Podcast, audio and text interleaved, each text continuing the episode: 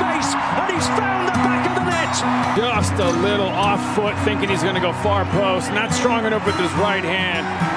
Whips that one in. Far post, almost made amends, and they have. He has the hat trick. The second in his career. The third of the night. The hat trick hero. Talked about you're not going to be able to sustain that kind of pressure. To the corner. Goes towards the near post. And you're the angle. And what a goal! What a goal!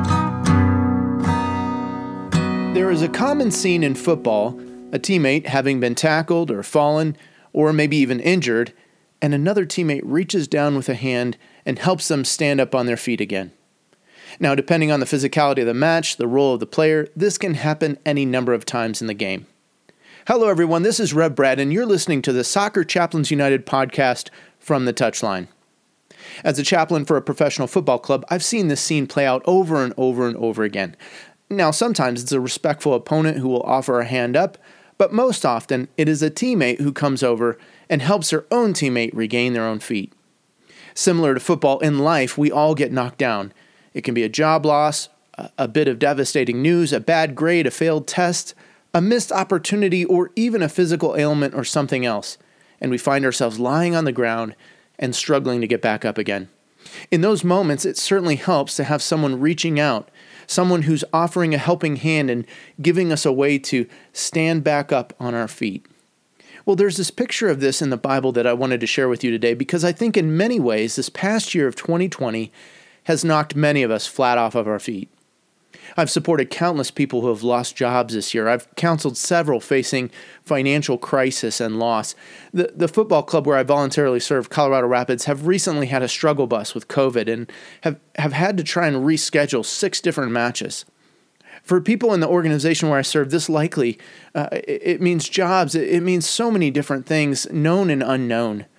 E- even more recently, the church where I used to serve a number of years ago has also been going through a difficult time and and people have recently been knocked to the ground with with what's been going on there. And so, you know, maybe for you, maybe maybe for me it's coronavirus or it's the social and racial injustice and tension. Maybe it's political tensions or other moments of unrest and uncertainty. And I, I haven't even mentioned the mental health issues that come from living through a global pandemic.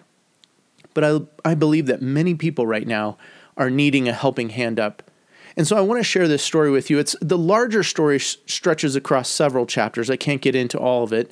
But in the second book of Kings in the Bible, chapter 10, verses 15 and 16, we read about this man named Jehu. It reads like this After Jehu had left there, he came upon Jehonadab, son of Rechab, who was on his way to meet him. Jehu greeted him and said, Are you in accord with me as I am with you? I am, Jehonadab answered. If so, said Jehu, give me your hand. So he did. And Jehu helped him up into the chariot. Jehu said, Come with me and see, my zeal for the Lord. Then he had him ride along in his chariot. Now, to paint a bit of a picture, I, I don't know if you know Jehu. Uh, Jehu recently had been anointed as king over the northern kingdom of Israel. See, the nation of Israel had split into two kingdoms. The north, comprised of ten tribes, was known as Israel, and its capital city was Samaria. The southern ki- kingdom had split as well. They had two tribes, and they were known as Judah. And Israel was a hot mess. A ruthless king had been ruling the northern kingdom. His name was Ahab, and he'd pretty much run the nation into the ground. They'd suffered for well over 20 years. And having gone through serious drought and famine, there were all sorts of economic and social issues. There was serious so- social and political unrest in the land. You see, Ahab had been an evil king, and his queen was a driving force behind much of it. So by the time we read about Jehu driving his chariot and coming across Jehonadab, we can understand a people who have lived in distressed and oppressed times, perhaps a lot like our own today. You know, during such times, it's hard to know whom to trust. Jehu knew of Jehonadab, they were friends, but he wanted to know if they were truly of the same heart and mind about things.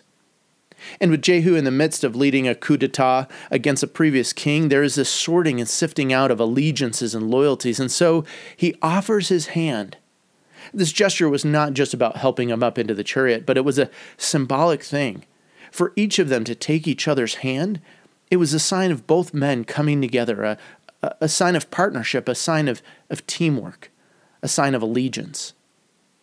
Well, friends, we often find ourselves engaged in battle, and there's this ongoing struggle for our hearts, for our minds, and for our souls. There's this fight that's ongoing. It's a, it's a fight that's spiritual and emotional and mental, more so than even physical.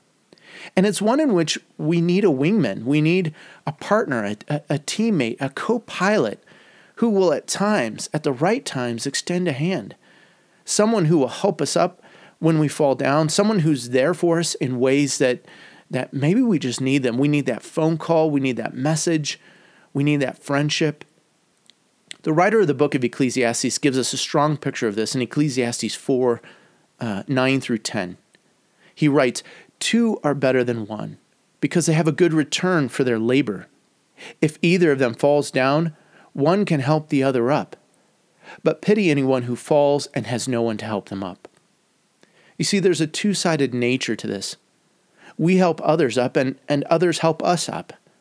There is a bond of brotherhood, a, a, a sacred sisterhood that we share. And when we face defeat or depression or distress, we need that brother, that sister who will reach down and help us up. And in turn, we look for them. We, we do that for them too.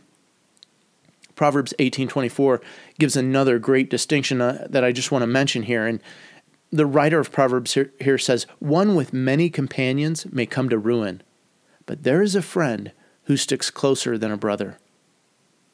You know, sometimes I see athletes and, and other stars in, in the profession where I work surrounded by so many people.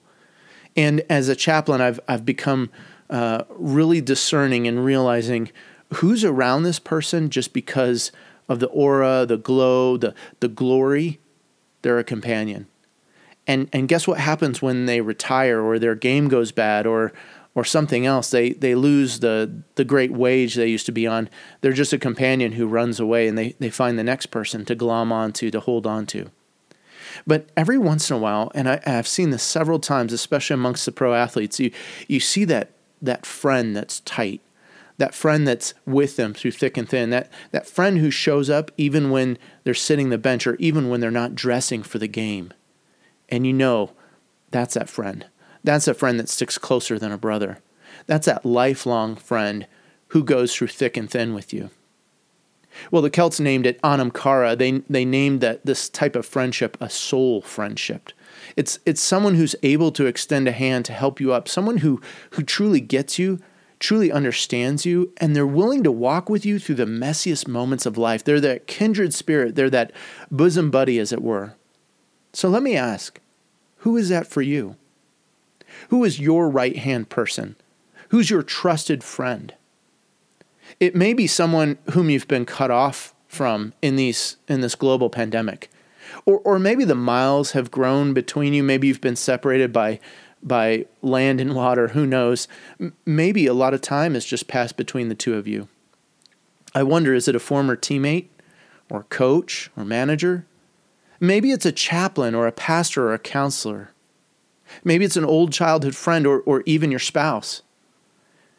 And I know if you're like me, you're just tired of Zoom calls and FaceTime and social media and WhatsApp just and, and, and texting, they, they just don't get it done. They're just not helpful. It doesn't cut it. But I want to encourage you to reach out.